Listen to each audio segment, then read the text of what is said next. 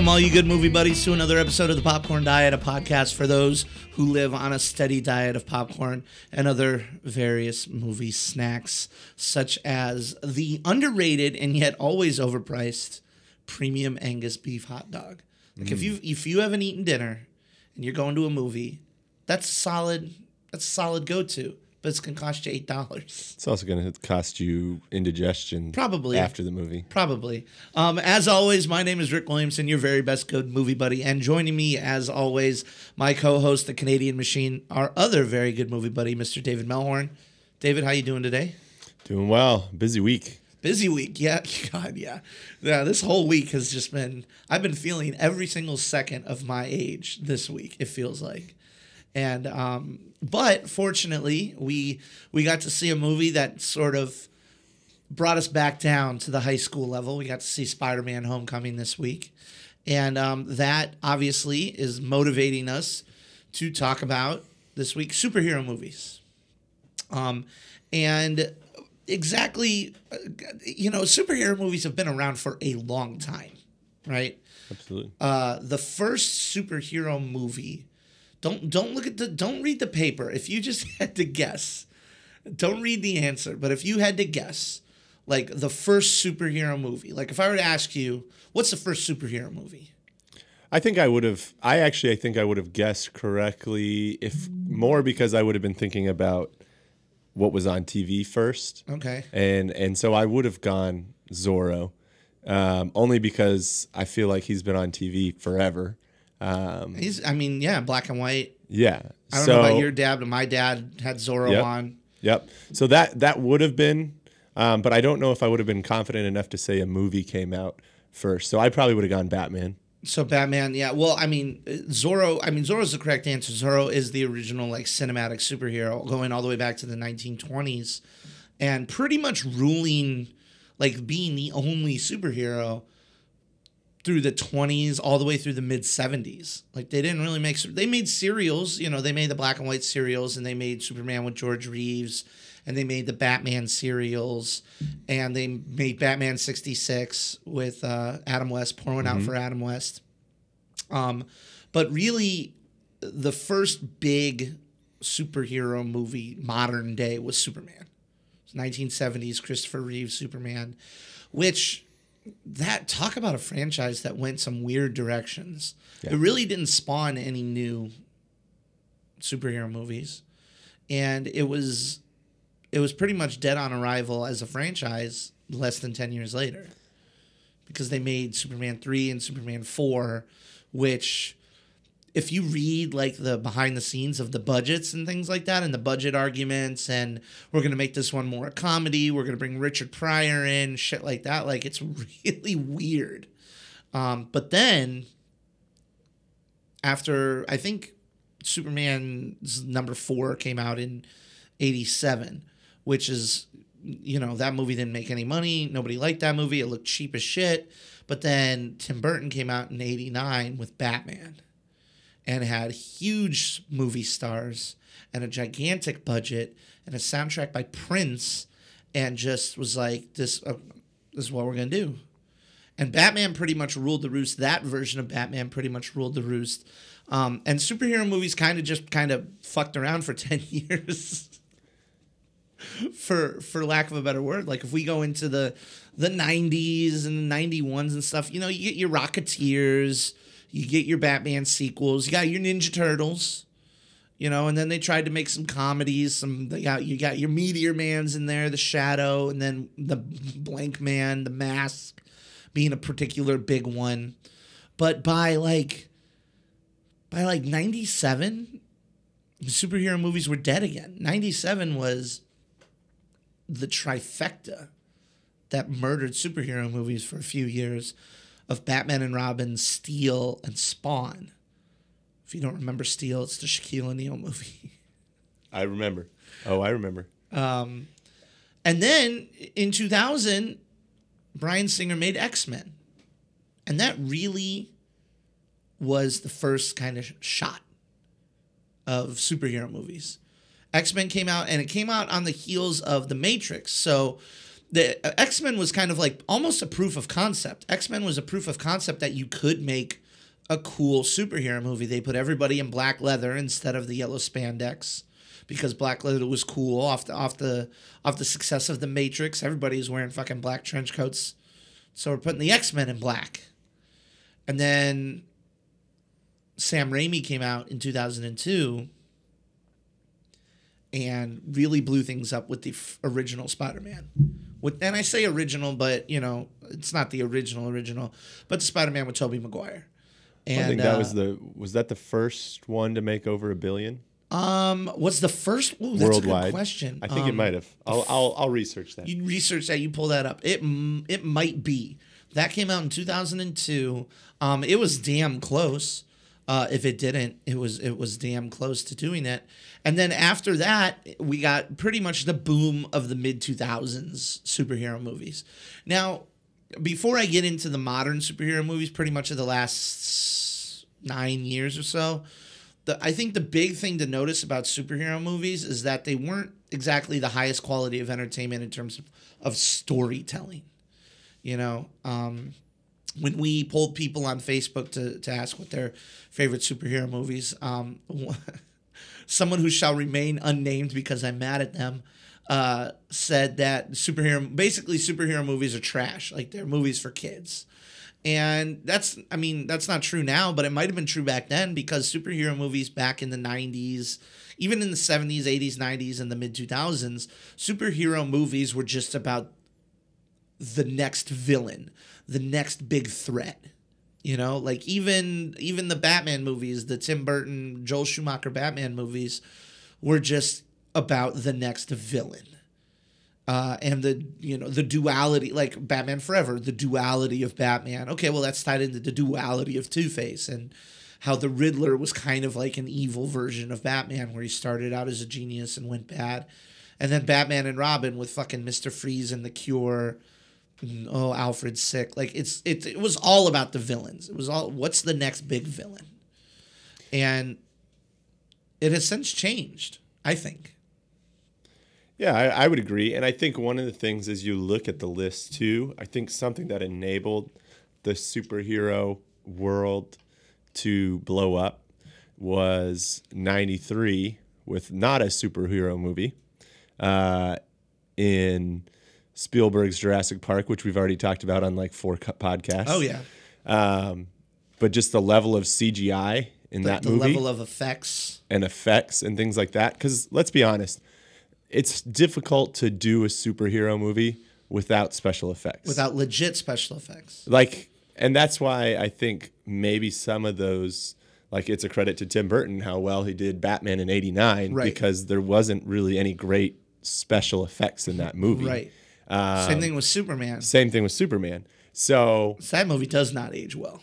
It has No. not aged well no, at all. has not. Uh, but then you get to X Men and Spider Man, which are seven and nine years past Mm-hmm.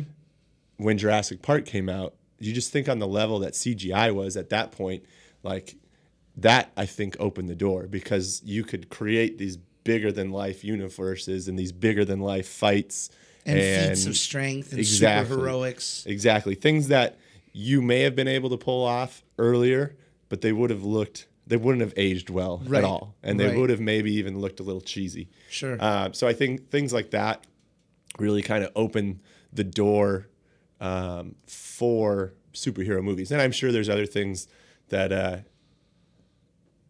a historian smarter than you or I could go back and tell us that what in society opened the door for these types of things. But I do think a lot of it came down to technology really um, opening this door. Um, but then I think you also got into the time in the 2000s, the age of franchises, um, which was more so than ever before. Not that you didn't have sequels and things like that. Super Superman, the early Superman had four. Right. So I mean, it's not like they weren't doing these before. Right. But as you mentioned, they were just it was on to the next bad guy. Right. It well, was- I think I think you just brought up a really good point. I mean, look at when superhero movies started booming after 2002. What happened at the end of 2001?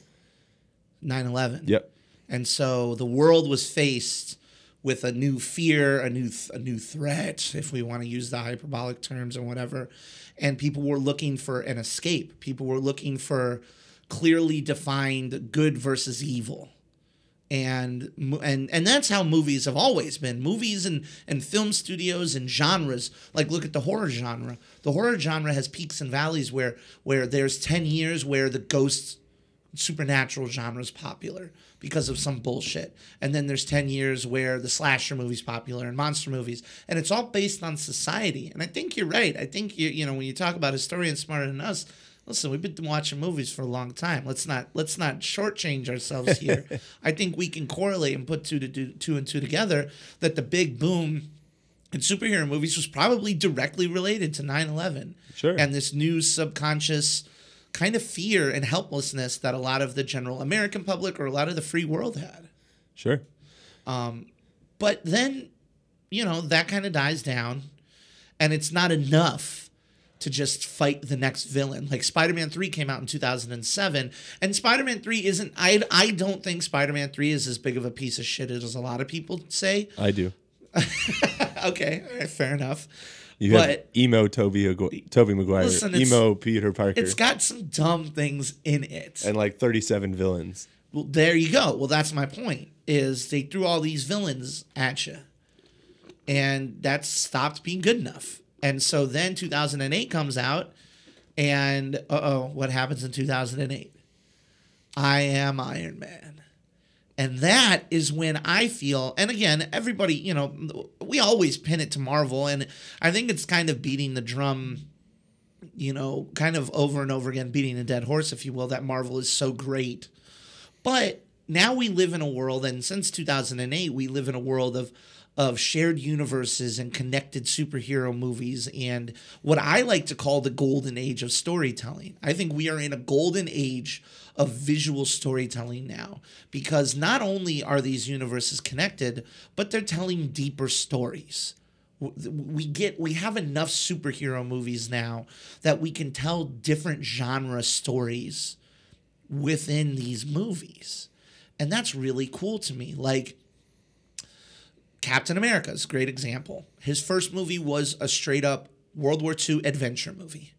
His second movie was a straight up ode to 70s uh, conspiracy espionage mystery you know? And then his third movie is pretty much just a big popcorn blockbuster but it also has the same kind of hidden threat espionage type themes behind it. And then you have deadpool which is a straight up comedy you have or G- the guardians movies which are gigantic sci-fi epics in the vein of star wars all told within the realm of superhero movies ant-man's a heist movie we just did our heist episode not too long ago and now this new one coming out is spider-man and that's a hi- that's a high school comedy Sure. told in a world of superheroes.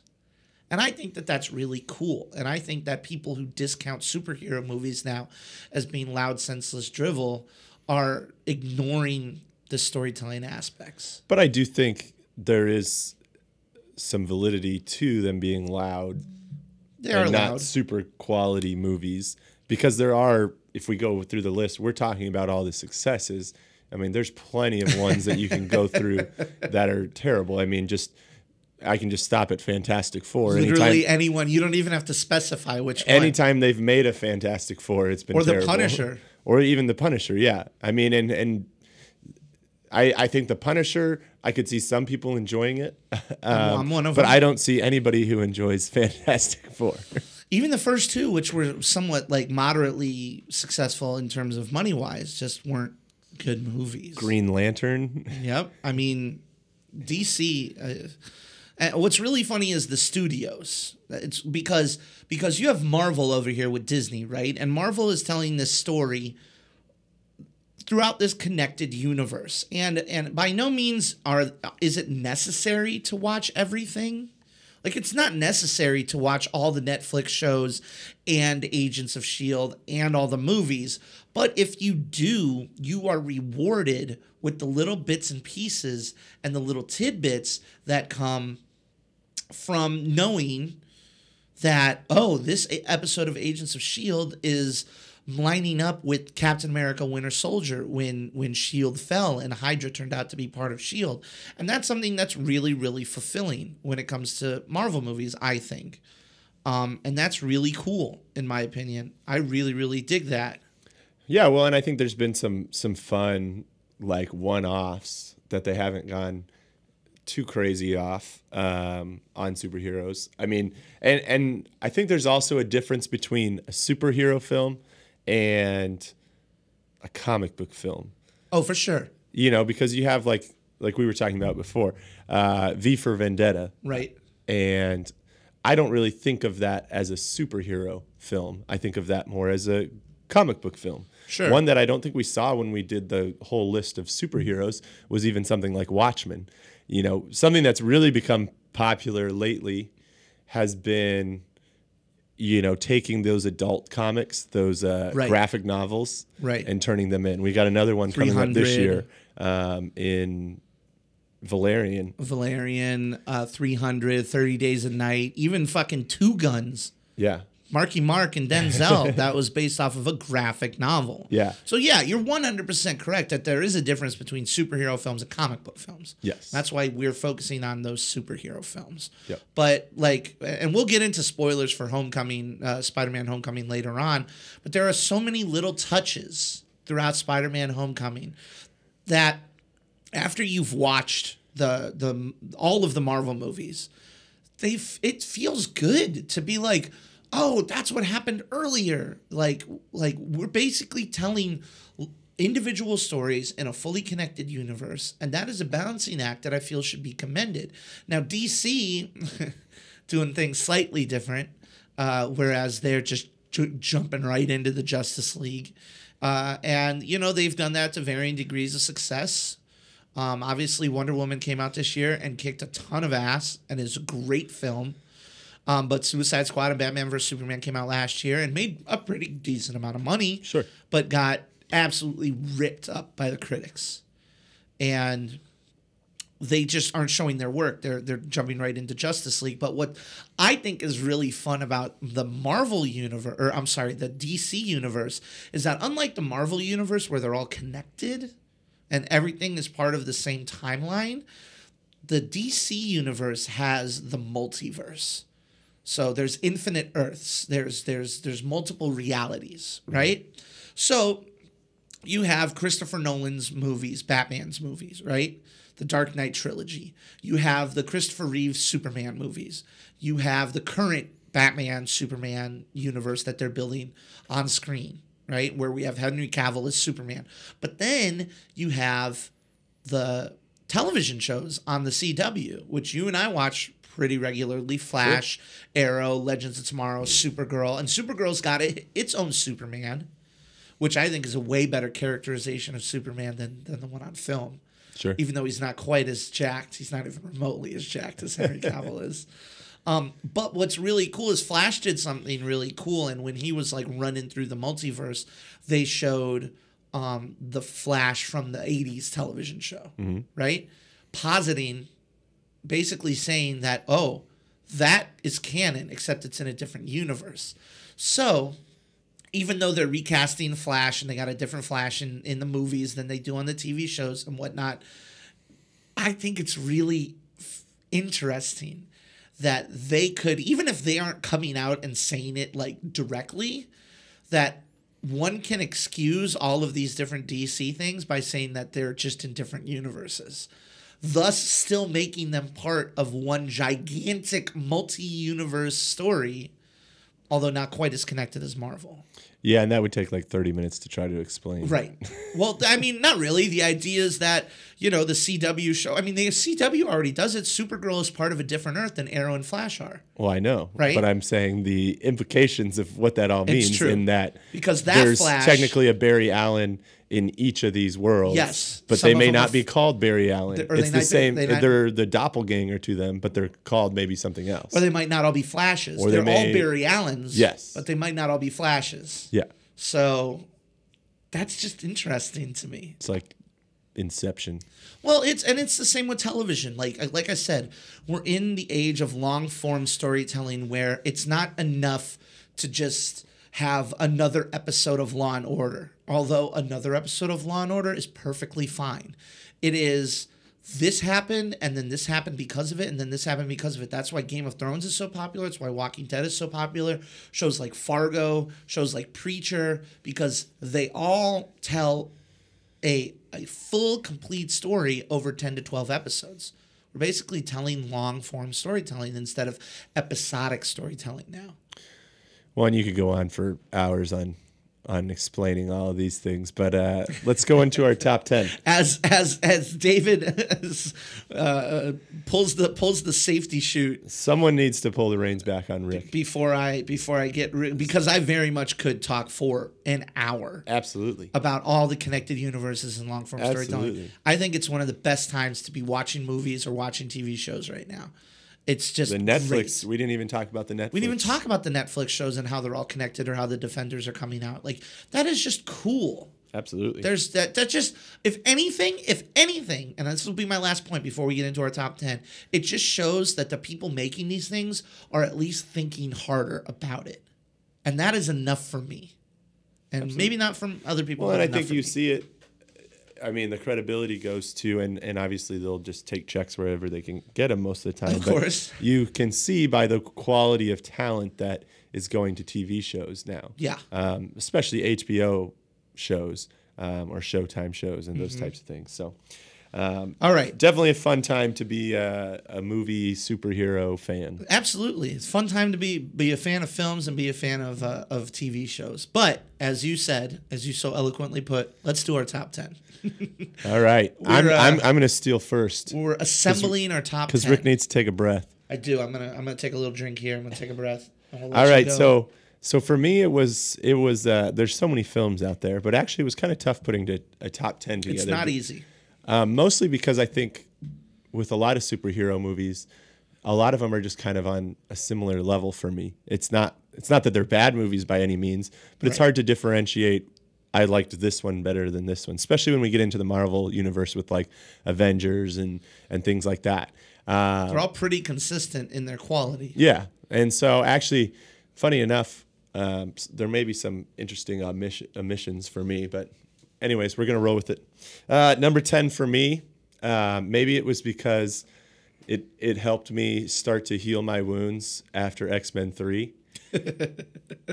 and Brett I was Ratner. gonna say what wounds, and then okay, that, yeah. Uh, After X Men Three just came in and and punched us all in the face. Yeah, It- I. I don't think, you know, I've seen movies where characters die at the end and it's super depressing. You know, you have those depressing movies. You know, think of like Green Mile or Sure. uh, things like that. Sure. X Men Three depressed me more than any of those. Wow, X Men Three brought out more emotion from you. X Men Three was like. Well, we literally can't make another X Men movie with these characters through, because David gets through Saving Private Ryan. He's like, nah, fine, great movie. Gets through X Men Three, and we gotta get we gotta get him some antidepressants. So X Men First Class, Yes. it was the. Not only was it a great movie, and I love the fact that Kevin Bacon was the main villain, um, but it also gave us hope that we could get more X Men movies, and they could be of great quality, Mm-hmm. and we could somewhat forget the atrocity that was X Men Three.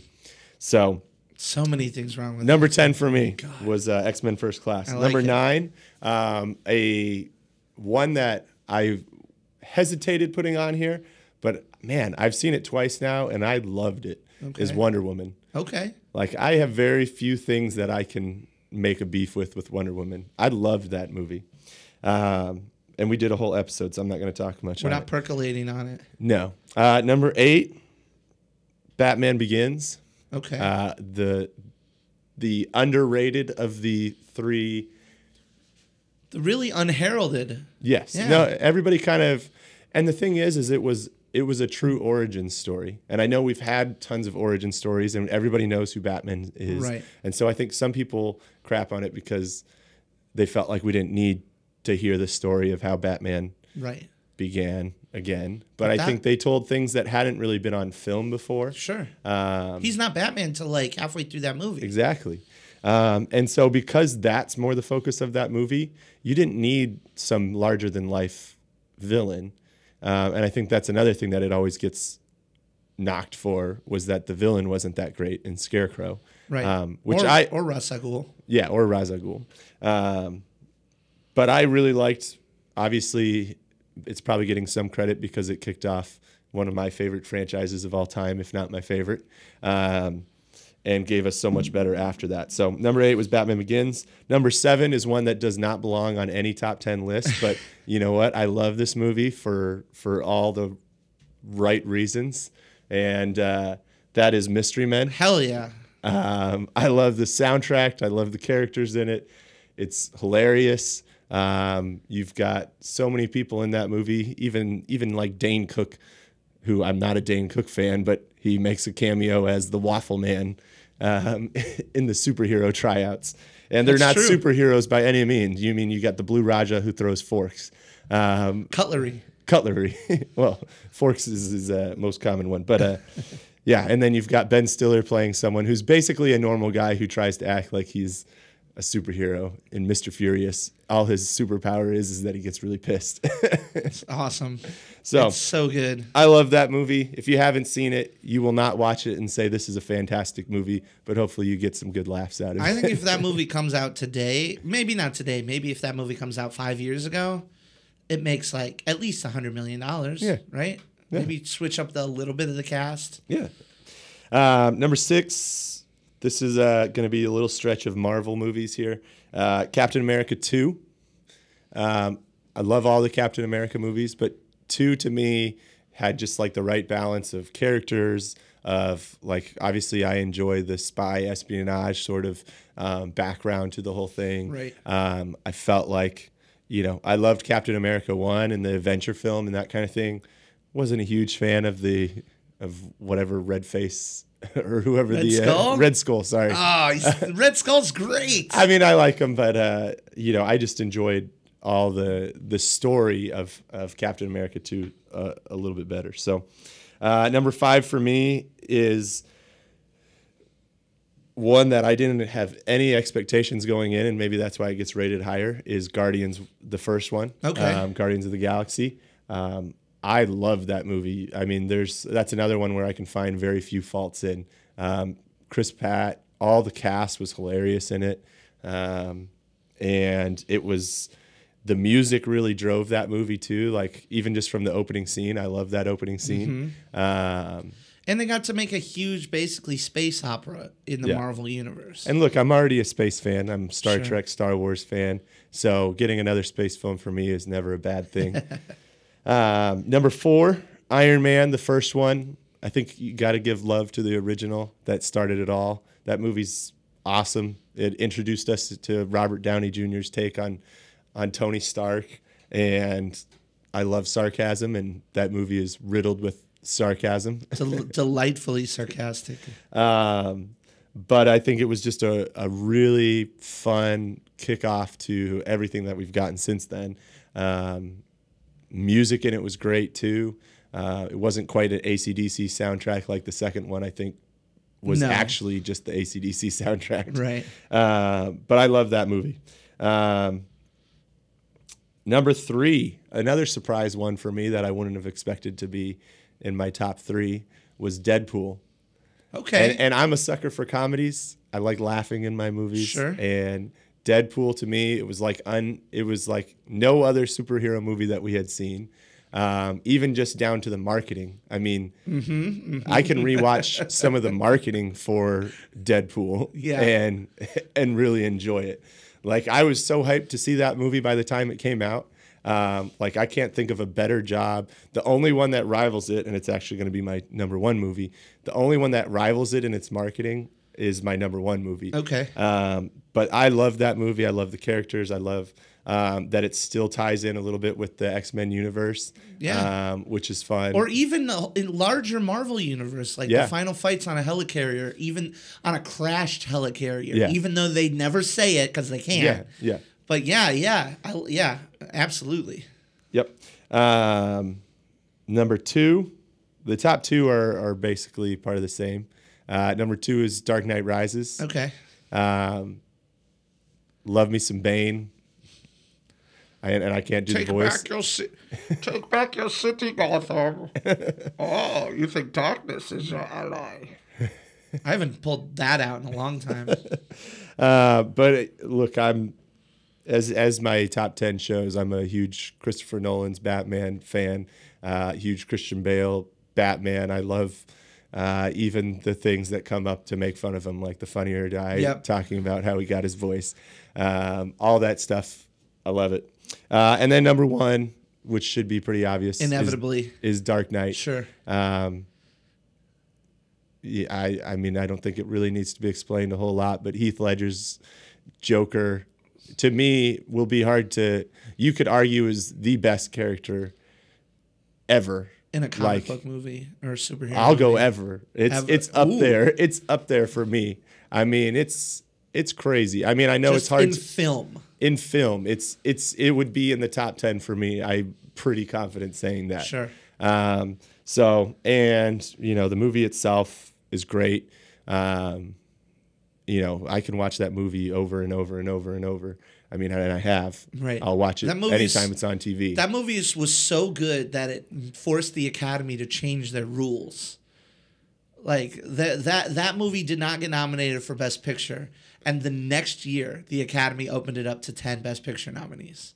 and the fact that it wasn't nominated for Best Picture is It's a fucking travesty. Yeah, it's it's ridiculous. Um, and you know what? The other thing I'll say about that too is the cool thing about it for me, which is something that makes a film up there for me too, is it has the ultimate like I can turn if it's on TV and I switch to it. Doesn't matter what part of the movie it's in. I will be hooked for at least 10, 15 minutes. Mm-hmm. Sure. If not till the end of the film. Right. Like because there is no lull in that movie to me. Like there's no point where I'm like, okay, like if we're if we're going to uh, RunPee, Right, right, right, right. the RunPee app. am I gonna like I? I wouldn't be able to if I did the one for that one. I wouldn't be able to put on there when is a good time to run to the bathroom because I enjoy every minute The of that whole movie. movie. So.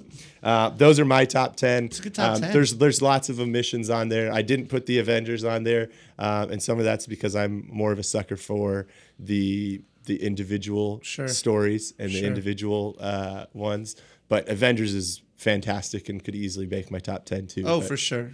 I mean, that's my. I actually I have a fairly different top ten, and I think that's what's exciting about these movies is that you know DC is telling movies that are basically about living gods, and Marvel is telling stories about basically these imperfect humans. Um, and I think that that's really cool. Now, movies that didn't make my list: Guardians didn't make my list, Wonder Woman didn't make my list, Batman Forever. As much as I love that stupid fucking movie, didn't make my list. Um, there are riddle me this.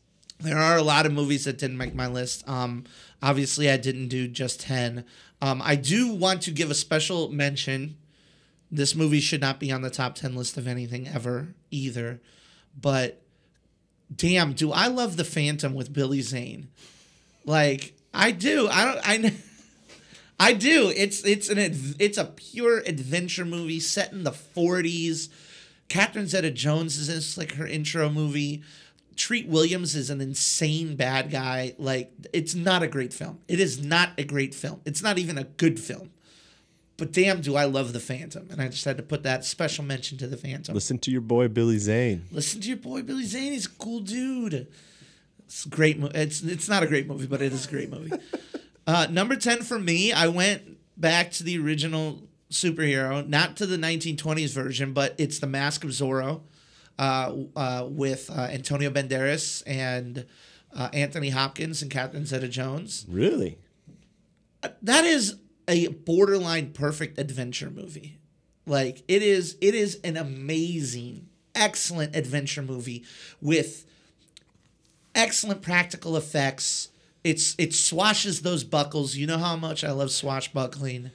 And it's and, and the villains, the duel with the villains at the end, the music is great, the stunts are great, the characters are great, the villains are great. I just dig it. I just dig it a lot. So it made my top 10. Uh, number nine is uh, X2 X Men United, which is the movie that, and, and First Class, like I could swap it out with First Class easily.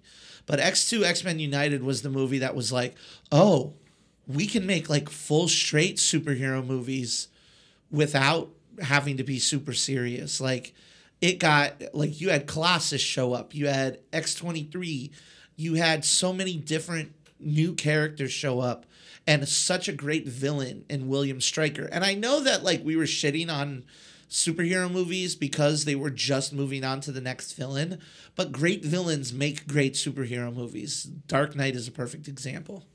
And um, that's the legend of Zorro. That you're yeah. Pull up the mask of Zorro, and then you can laugh at me while not saying anything into the microphone. You sneaky bastard. Pull that up. Pull that up. David's pulling up The Legend of Zorro, which is the sequel, which is not a great film. And The Legend of Zorro had like a 26% on Rotten Tomatoes. But if you pull up The Mask of Zorro, All right, all right. It was it was certified fresh. Thank you, You're- David. You're right. You're Fucking right. don't have to justify myself to you. X2, X Men United is my number nine. Bastard. number eight is uh is the original Iron Man, the the original. It was the one that started it all. Um, and I think more than anything else, it was so well cast. It was so put it was put together with such confidence. Even though at the time Iron Man was not like the A level in Marvel's superhero pantheon, it did such a good job. Not to mention that that when Sam Jackson showed up at the end credits and mentioned the Avengers Initiative, that literally literally changed the world. Like in in in the filmmaking world and the way that we all watch movies now, that changed everything. And so you got to put it on here. Poor Terrence Howard. Poor Terrence. Oh, poor Terrence Howard. Pour one out for Terrence Pour, Howard. pour one out. He's doing fine. He's on Empire. You're right. He's on a TV show that makes millions. That makes millions. A franchise that makes billions. Yeah, I mean, he's doing fine. Um, number seven uh, is uh, this is my run of Marvel movies. So number seven is Doctor Strange. Uh, I really like Doctor Strange because I felt that it told this um, a very similar story to Iron Man, but it told it more effectively. Like Iron Man is a story about an arrogant guy who learns his lesson and but doesn't really learn is his lesson. still arrogant. He's just arrogant in a different direction. Instead of being an arrogant, selfless prick, he's an arrogant or self selfish prick. He's an arrogant, like helpful prick now. But he's Not he's selfless. he's but always Tony Stark is always an arrogant prick, and he never stops being an arrogant prick. Doctor Strange is still an arrogant prick, but he starts basically two thirds of that movie is him trying to learn the magic so that he can just heal himself, so that he can get his hands back for very selfish reasons. And then at the end of the film, he he makes a decision that shows a full complete character arc in a way that Tony Stark never has by making the decision to basically lock himself in in a time loop with Dormammu. Dormammu, I've come to bargain and willing to be tortured and slaughtered for all of eternity just to save humanity was that hit me and that still means a lot to me i still think that that is such a profound character choice and that's one of the reasons why it's on my top 10 not to mention the fact that it's perfectly cast uh, as is everything uh, number six, The Avengers. Uh, just watched this movie again the other night, and when they, when Hulk does the, that's my secret cap. I'm always angry. Turns, punches that dragon in the face, and then all of the Chitauri are like screaming at him, like "Oh shit!" And then they're in the in the circle, and the music swells. I still get all like straight choked up. Like I get all tingly inside and and it is rare that a movie moment in any movie can do that to me on a consistent basis. maybe that's because you know what happens beforehand. I, maybe that's because maybe it's because I know what happens beforehand. Maybe it doesn't it doesn't diminish it as it never does. It it only solidifies it at how good it is. Number five, even though you said that it doesn't belong on any top 10 list, I think you'll be very happy to hear not only that I have it on my top 10 at number five, but a lot of other people listed Mystery Men as one of their favorite superhero movies. And I think there's a little bit of a nostalgia factor there. Um, but as you said, or as, as I said before, I think if that movie comes out now with Ben Stiller and William H. Macy, and maybe you tweak the cast a little bit, I think that movie does a lot better than it did before. Maybe not 100 million, but maybe 70 million. Like I think because that movie didn't make any money. No. I don't think. Um, Casanova Frankenstein.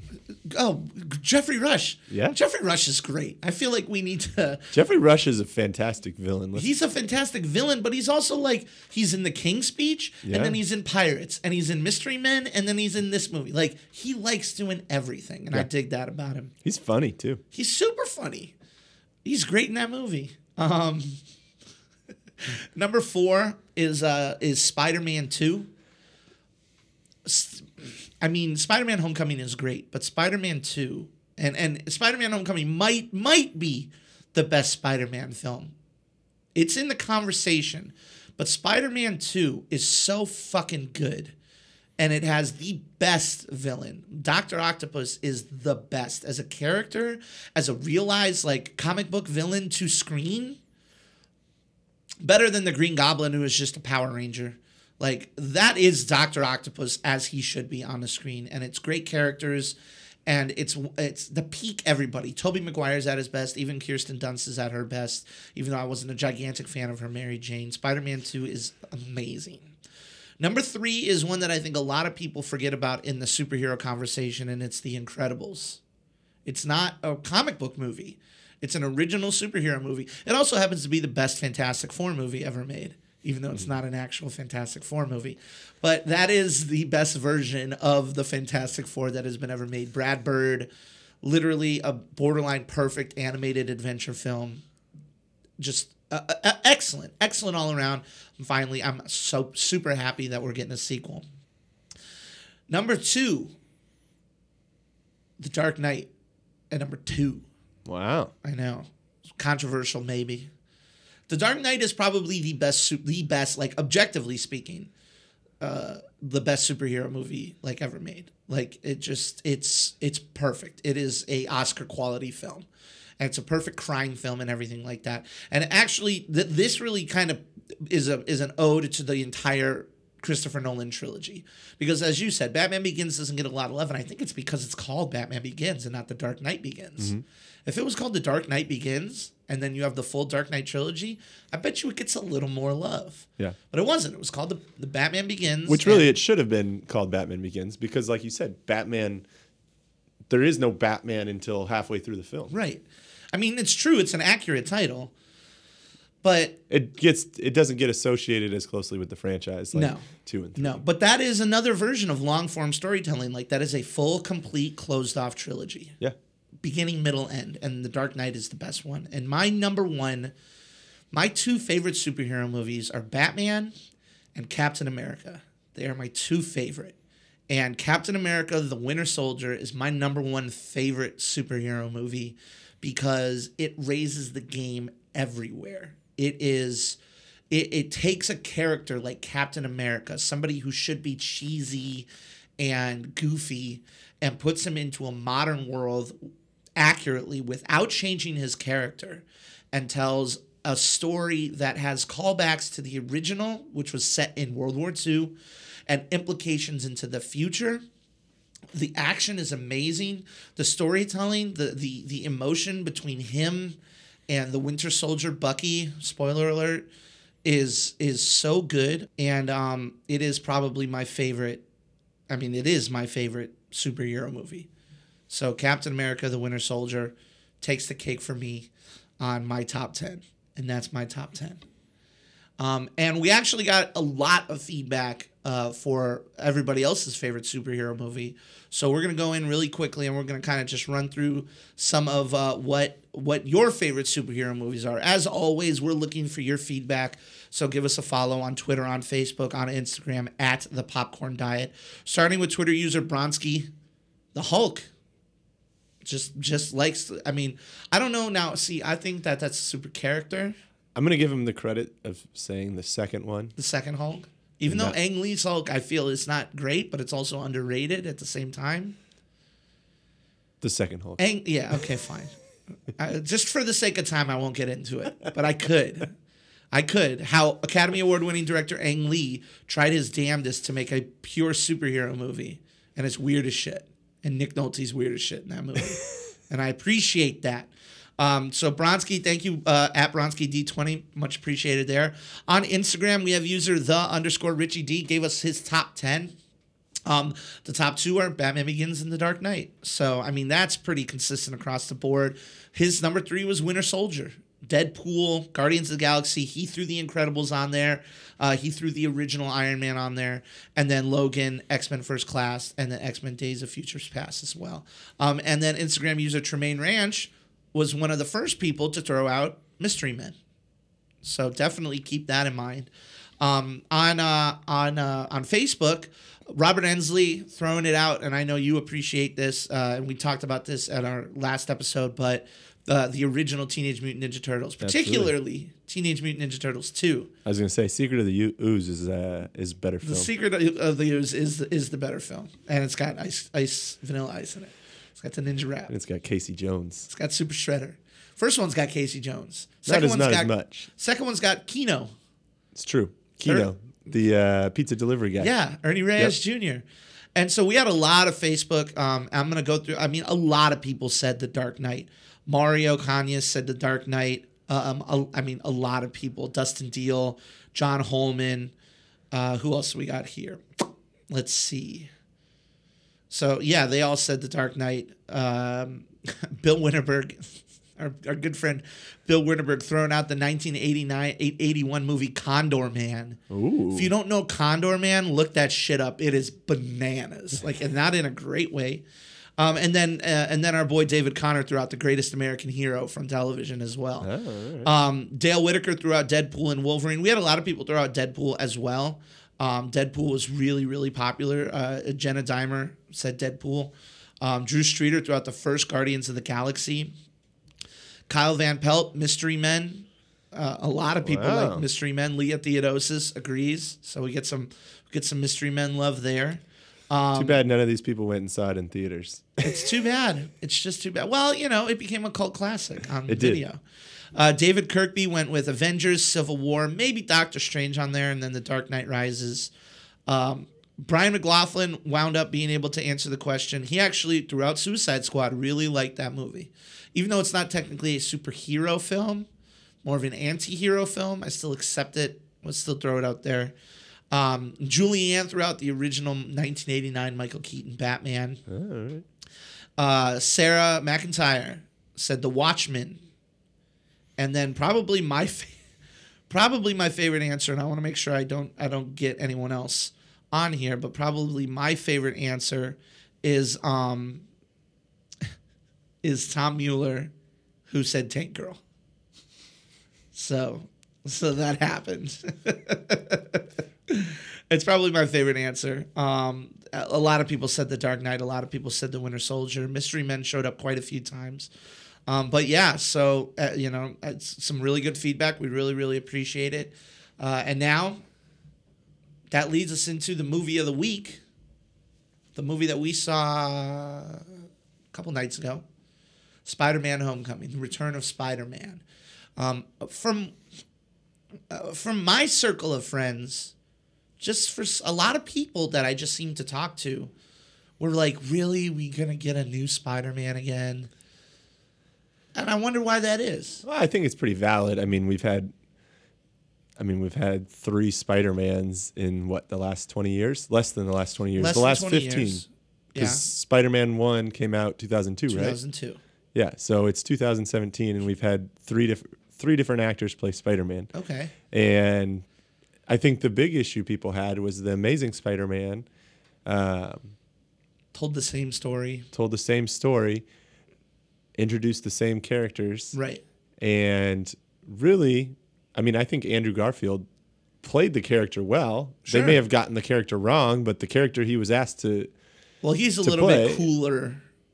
I don't think a- Peter Parker ever skateboarded No. in the comics. But the, de- the definition of nerd or outcast has changed. I know. I, don't think the definition of nerd or outcast has ever included. But I think I think that's the issue is there's a lot of people 15 years isn't that long of a time to go through No. three different Spider-Man. Like. I don't even think Batman went through Not Batman no. that quickly. Well, Batman had a long period of rest before we got a second. Batman went through Batman pretty quickly between 1989 and 1997. We had three Batman. sure. So I mean, And I think that Spider-Mans I think 15 years. Well, and I think Batman that's and- I think that's part of some people's issues even with Batman was that we kept getting different ones and there was no continuity from that standpoint. And I think, um, you know, I don't think everybody looks. Spider Man was a huge hit, the original. Right. Obviously, we've already talked about that. Um, but it ended kind of on a sour note for most people. Now, do you think people had a problem with the character, or do you think people thought that we were going to get another origin story? Um, I Because I feel like that's might what might be what it is. I think some of it's that we keep rebooting an origin story to some point, Okay. which, to their credit, we didn't get. And and I think one thing that they did well is that, and obviously there's the whole backstory that you can bring up about how this is the first one that Sony has brought Sony fucked Marvel up. Spider-Man so much that they Marvel was like, please let us help you make this movie. You can distribute it. You can make all the money. And and the and the good thing that they did was that really, to some point, they introduced him in another movie, which kind of got you around having to tell the origin story. Right. Because when they went and picked him up for X Men or not X Men, Captain America Civil, Civil War, War. um, too many superheroes on the map. So many superheroes. Um, he was already in his own costume that he made for himself, Uh-huh. going around the city. He's already So- been established for like six months. Uncle Ben's already died. Right. We don't have to see Uncle Ben die for a third time in Right. the last 15 years. we don't have to see him learn his powers again. Exactly. So, uh, which they also took a different take on his powers too, because in the previous Spider-Man, when he got bit by the spider, suddenly he could shoot. In the webs, first one, in, in the, the first Tobey. Maguire one, they gave him organic web shooters. Yeah. In the Andrew Garfield one, they had him build them. Yes. That's comic. In the comic books, it depends on what version, because there's the Ultimate Spider-Man and shit like that. But in the comic books, the original Spider-Man was a super genius and built his own web fluid. Yeah. So really, the only thing that the spider biting him gave him was the strength and the ability to Wall crawl. wall and- crawl and right. those types of things. Um, so you you you had that back, um, but you had most of it from is while he's a genius because he's going to this smart school and all that kind of stuff. Um, a lot of the stuff that he gets is from Tony Stark. So you kind of it changes the story around so we don't have to go through the origin like you said Right. learning learning his abilities which he does have to learn his abilities he's more learning how to use the suit, The suit, right. in this movie Right. He's got this Um, whole, and we're not going to, no spoilers. not to no spoilers yet. spoilers, but he does spend a lot of time learning the suit. But I think that's why I think people were particularly cautious um, Sure. of this movie. Um, I do like that they finally went young with. They with, didn't cast a uh, 30 Peter year old. Parker. Yeah, we're not having a 26. Andrew Garfield 30. was 29, I think. And he, listen, granted, he looks young, Again, and he was li- great. listen, the those two Spider Mans, the Were great. the- at the bottom of the list of the issues with that movie was Andrew Garfield. Right. He was not the issue with Right. those movies. Right. Um, so I think from that standpoint, I think they finally got it right going younger because that allows you to have a little bit more of like what you s- described it as as the high school comedy. Mm-hmm.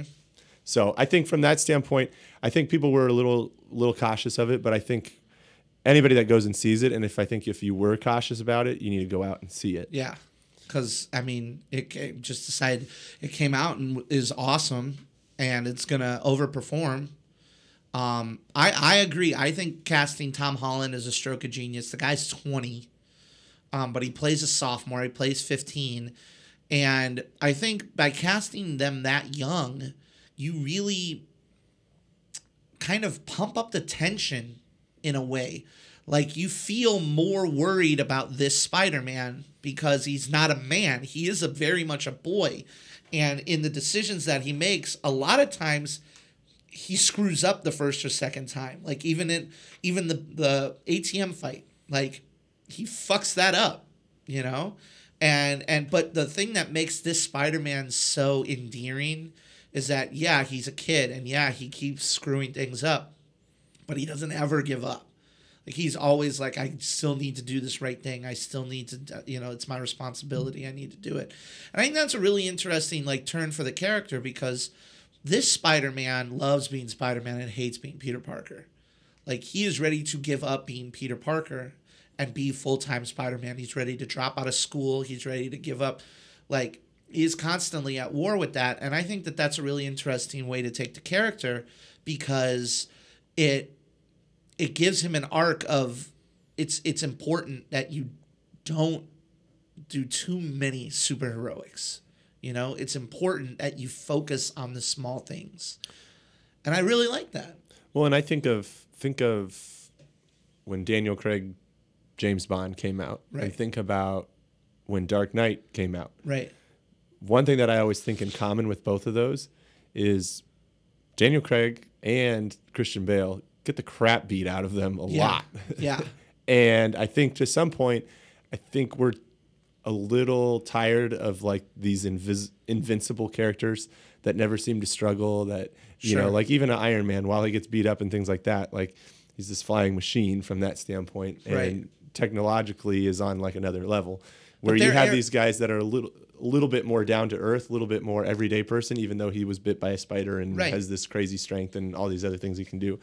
But it's good to see an imperfect superhero. Exactly. Their biggest weakness is they got beat up. Like they'll just get up and keep fighting. Spider Man's biggest weakness is that he keeps screwing up. Yeah.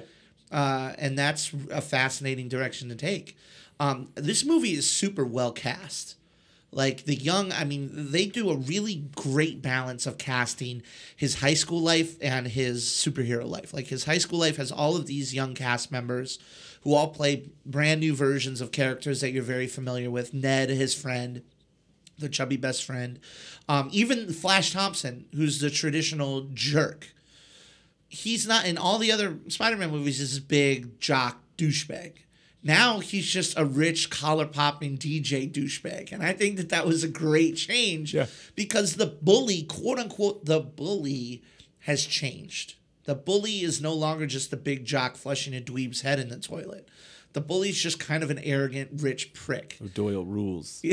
exactly. Uh, and so and and he's the kind of guy who's not outwardly mean. He says mean things, but with the smile on his face, like calling him Penis Parker. He's like, "What's up, Penis Parker?" Like he's just a dick. Yeah. And and I really liked that. And I loved his high school teachers. I loved Hannibal Buress showing up for a little bit. I love that they cast the same Asian guy from Captain America, who in the first Captain America, the same Asian guy was in Captain America's Howling Commandos group, and this guy plays his principal, and there's a f- there's a reason why. And if you watch the movie and pay attention, you'll see a connection that just is cool to have. Um, and Martin Starr was my f- f- Martin Starr had a line in the movie. I will not spoil it here because it's out of context. It's not as funny. But Martin Starr has a line in the movie that made me laugh so hard it hurt. I think it's the funniest thing I've heard all year. And for those of you that are like me that don't know actors as well by their names, Yeah. Martin Starr is one of the cast of Silicon He's Valley. Silicon Valley. He's been in Knocked Up. Yeah. He's, he's part of Seth Rogen's crew and that that comedy crew. Yeah, and and actually at first you like you'll kind of do a double take because he's all cleaned up. He is and a he's little a teacher.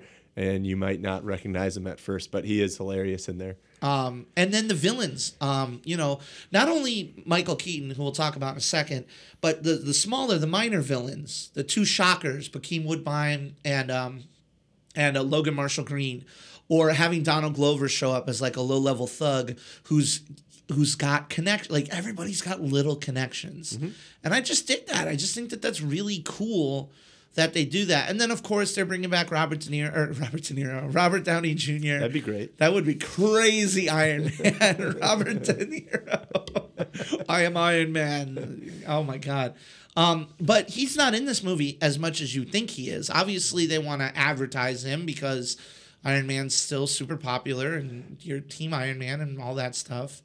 But Jon Favreau's in it more as Yeah. Happy Hogan, as But- his liaison. But I think Tony Stark drives this movie a lot, not from a making this movie good, but he's at the central theme of this movie, which you brought up a little bit, which is the balance between being the superhero Spider-Man and still being a kid and still being Peter Parker. Right. And you know, obviously Tony Stark delivers the line that it was I think it's in one of the trailers, so this shouldn't be a spoiler about if you're nothing without the suit, Then you don't deserve to then have you it. don't deserve to have it. Right. And I think that's kind of the driving theme of this about like the character of Spider-Man, Peter Parker figuring out, you know, what's the balance in there? How is he still a kid Sure. with friends and a life, but also, you know, doing the thing that he loves, which is being Spider-Man and protecting, you know, innocent people and things like that. Sure. And so I think he drives it, and I think it all gets kicked off by he wouldn't he wouldn't be with this struggle if they had never snatched him up and taken him to go battle right with Ton- the Avengers. Tony Stark gives him this sense of purpose and gives him give him gives him this sense of like you're more important. than just a high school student. And then they take him to to to Germany and he fights all of the Avengers. And then Tony just plucks him back into his regular world. yeah. And It would make sense. It'd be like if you were a high school basketball player and you got called up and played in an NBA game. Right. And then brought you back down to high school. It'd be hard to think about it from the standpoint of I'm going to focus on my studies. You'd be thinking like I'm going to the league right, type of thing. exactly. Like I'm ready to just jump in right in there. And then the last thing I want to talk about before we do a little bit of spoiler talk is um well number one, I love hot Aunt May, Marisa Tomei. I love her. wrong. I know you have a problem with it, but I love that they leaned into it in this one too, and they like referenced Oh, they it. fully embraced hot Aunt May. I love it. I'm all multiple about it. times throughout there. all the, the the waiter hitting on her and even Robert Downey Jr. and I dig it. I'm 100% for it, but I do want to mention Michael Keaton as the Vulture because I think it might be one of the best villains in the Marvel universe just in terms of a fully realized character because he is so sympathetic. He's n- he's almost not wrong, almost. He is wrong and he is doing bad guy things. See, my my only beef with this, and this shouldn't get into too much of a spoiler.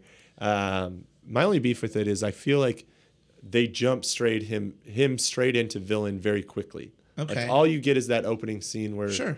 he loses the job Yeah. to the Department of Cleanup Yeah, or and whatever. who it's caused called. that shit?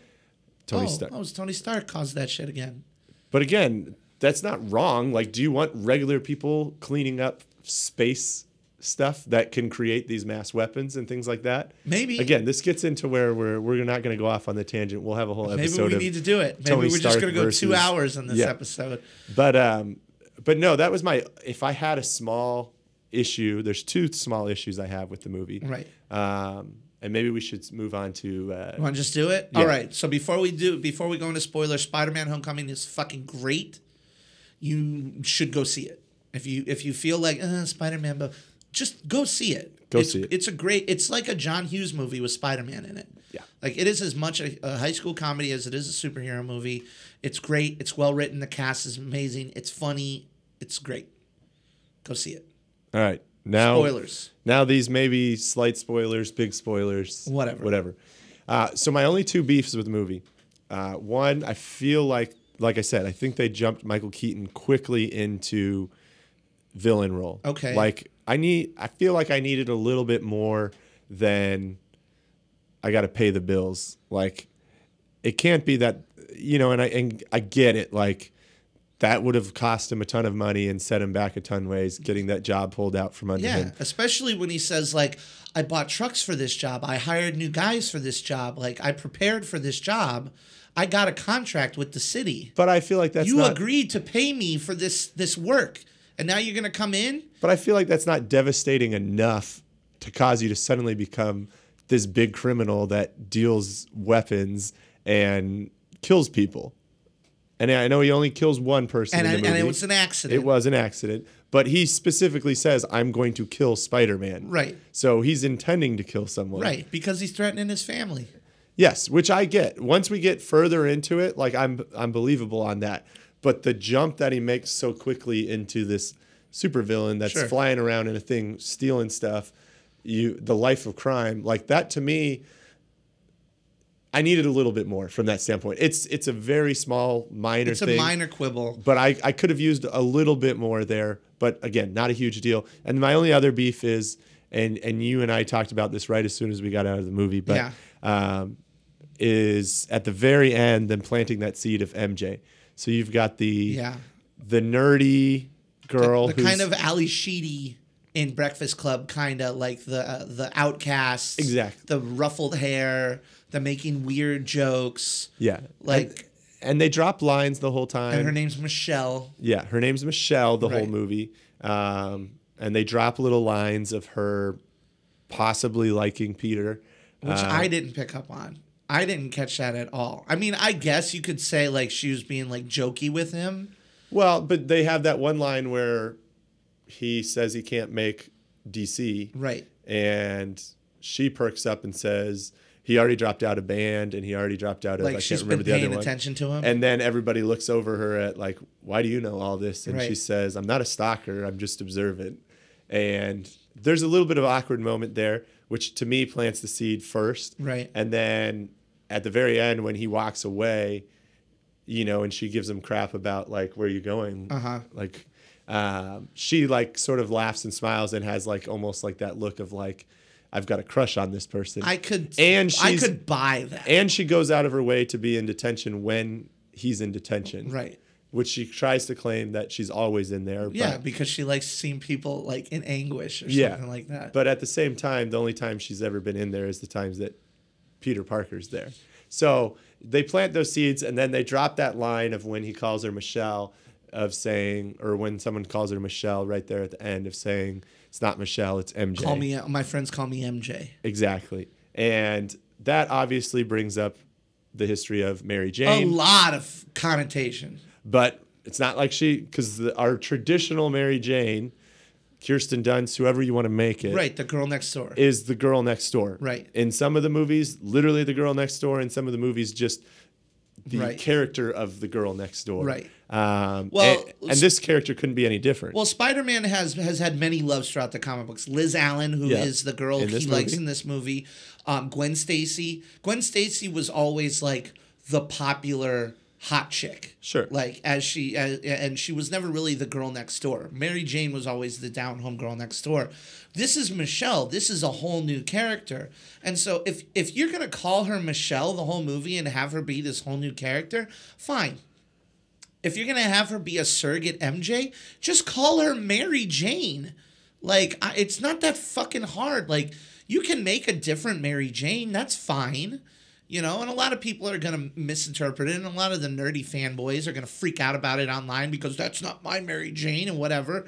But like, if you're gonna if you're gonna do it, lean into it. If you're gonna make a hot Matt Aunt May, lean into it. If you're gonna make a, it's the same. It's literally the same problem. Is if you're gonna have a hot Aunt May, own it, and they did. Don't try to pass it off. And if you're she's- gonna have a weird Mary Jane, have own it. But they don't. They try to have it both ways.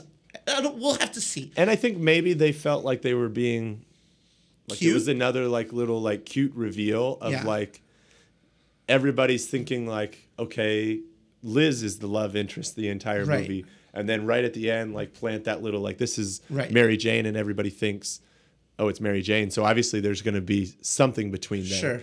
and and again they're they're doing things differently in this series already so it's not like Mary Jane has to be the person that Peter Parker you know falls in love No, with or like we could bring Gwen Gwen in, and we could do that whole thing if we wanted to. Absolutely. I mean, not every Spider-Man comic story is the same. So you don't have to do it the same in the movie either. I think as long as you're staying true to some of the characters of Spider-Man itself, I think some of the other characters like Aunt May you can do a little bit different. Sure. Now, I don't agree with you on the Vulture, and I know we're going a little long here, but I don't agree with you on the Vulture because because obviously the Vulture starts out like we're, we're doing this work, we're building this thing, and then they come in, the government comes in, shuts him down, he punches that guy out of frustration. He doesn't. I like. I I love this origin of a villain because you don't see him become a villain on screen. It jumps six years. And so it's it's implied that over the course of those six years, that they, he probably like for three of those years, or or for two of those years or whatever, probably tried doing straight like stuff. And I understand that the Tinkerer was like, I can make cool shit with it, and he's like, you know what, we're gonna change and stuff like that. And it implies that he goes straight to villainy. But I feel like if you give somebody a six year buffer, like I feel like that six year buffer is enough time to justify the fact that I love that he doesn't have to learn how to fly his fucking wings. He's already when we see him again, he's already in it, and he's already in. He's he's building these weapons and selling them and stuff like that. Um, but I I love that he is number one. He's justified. I think that he got he's a little guy that got screwed by the government. You know who I'm gonna side with on that one. Like he like Tony Stark comes in and he has a, he makes a great point about oh they're they're creating this mess and now they're gonna profit by cleaning up cleaning it up. Like I think that's a really good point. I think But they're not profiting by it. well, there. I mean, you got to pay guys. You gotta. You gotta. You you know these the government, the people, the organization. Like if you look at just like the big organization, the man, if you will, to the little guy, the Avengers and Tony Stark are the man, right? And if Tony Stark causes all this shit, which not to get into it, but he does cause all this shit, and then Tony Stark creates damage control to help clean up this shit like it puts guys out and it puts him out. Um and i get it. I just i i, I thought it was a really interesting take on it. I loved no, I love the villain and I love his character and I love his story And and, I I, love, love- the creation of it, but I just needed a little bit more for how he got to point A to point B. To me, yes, they gave you the 6-year buffer, Right, and that's you can say that's fine. All of it happened, but you're making the assumptions that all of it happened. Sure. Like to me it's like that escalated quickly from just a down on his luck guy that got screwed by the government Right. to some s- super villain that's dealing alien weapons. Like that's a quick jump, even if it is in six years, without having some kind of explanation about jump. how desperate he is. Like even if they would have just shown me a little bit of him going home after getting screwed out of the job and them already being in tough place from a home standpoint, Right. would have given me maybe a they were would have given me a little bit more. But the first house that you see him in is this big, giant, fancy mansion. it's true So plus uh, that reveal the reveal is amazing. Um someone said to me on i think it was drew streeter on facebook said that he saw that reveal coming and i don't know how he saw that reveal coming I think you could have heard about it ahead of time, but I don't re- think you could. the reveal that that the vulture is Liz Allen's father, and when t- uh, he's about to go to prom or homecoming, and one of the biggest fears as a high school uh, cliche is meeting your date's father, Yeah. right? And when your date's father turns out to be the fucking villain you're fighting, that was just all of those scenes were fucking electric, intense, and I loved it. See, to me, I would I could say someone could have seen it coming if, like, throughout the movie, a theme has been Liz talking about her dad, but us never seeing her dad. Sure. If she was like, "Oh, my dad's always away," and that Sure. caused drama and things Little like that, bits and pieces. then I could see that teasing. But we literally we haven't Like he even mentions seen. his family a couple times, the vulture does, and that's it. but she doesn't mention No. her family at all. No. Plus, you have the the side thing, and this isn't a racial thing at all, but the fact that She's black. she's black Right. and Michael Keaton's white. White. And So then you find like- out that his her mom's black, Yeah, and, and it's which- like, oh, you sneaky. Then it makes sense, absolutely. But that's why it even you less see it coming. Sure. From that standpoint, Sure. For us people that don't read spoilers, I do. I want to mention one more thing, and I know we got to wrap it up here. But the, we went back to Spider-Man being young, and I'm not going to spend too much time on this. But I think one of my favorite scenes in the whole movie is, and this is a huge spoiler, but when the Vulture drops the building on Spider-Man and he's stuck there. That was felt like it was straight out of like a disaster movie. The way he played that, as frantic and scared, and just like just somebody help me screaming and stuff like that. He turned into a boy again. And like I don't think I've ever felt the need to like God somebody come help him. How is he going to get out of this? I like and and I know like we know Spider-Man's going to win the day, but they did that scene so fucking good and the fact that he's young and plays even younger and the fact that they put him in this peril. But then when he's like, "No, come on Spider-Man, you can do it. Come on Spider-Man." And he fucking lifts the bill like lifts the rubble off of him, which is straight from the comic books by the way. I got chills. That played so good to me. And I just wanted to mention that because it goes back to how good Tom Holland is in this role. Um, yeah, he's he's awesome. That's just one of my favorite things about it. But uh, great movie. Great movie. Go see it. Go see it. Um, that is going to do it for us today uh, at the at the Popcorn Diet. As always, you can follow us on Facebook, Twitter, and Instagram at the Popcorn Diet, or you can always shoot us an email at the Popcorn Diet Podcast at gmail.com or go to popcorndietpodcast.com. Please do us a favor, tell all your friends, tell all your family, like, rate, and subscribe on iTunes, Google Play, or SoundCloud, wherever you listen. But for this episode, for all of our superheroics, that's going to do it for us. So for the Canadian Machine, David Melhorn, I am your good movie buddy, Rick Williamson, and we will see you next time on a Popcorn Diet.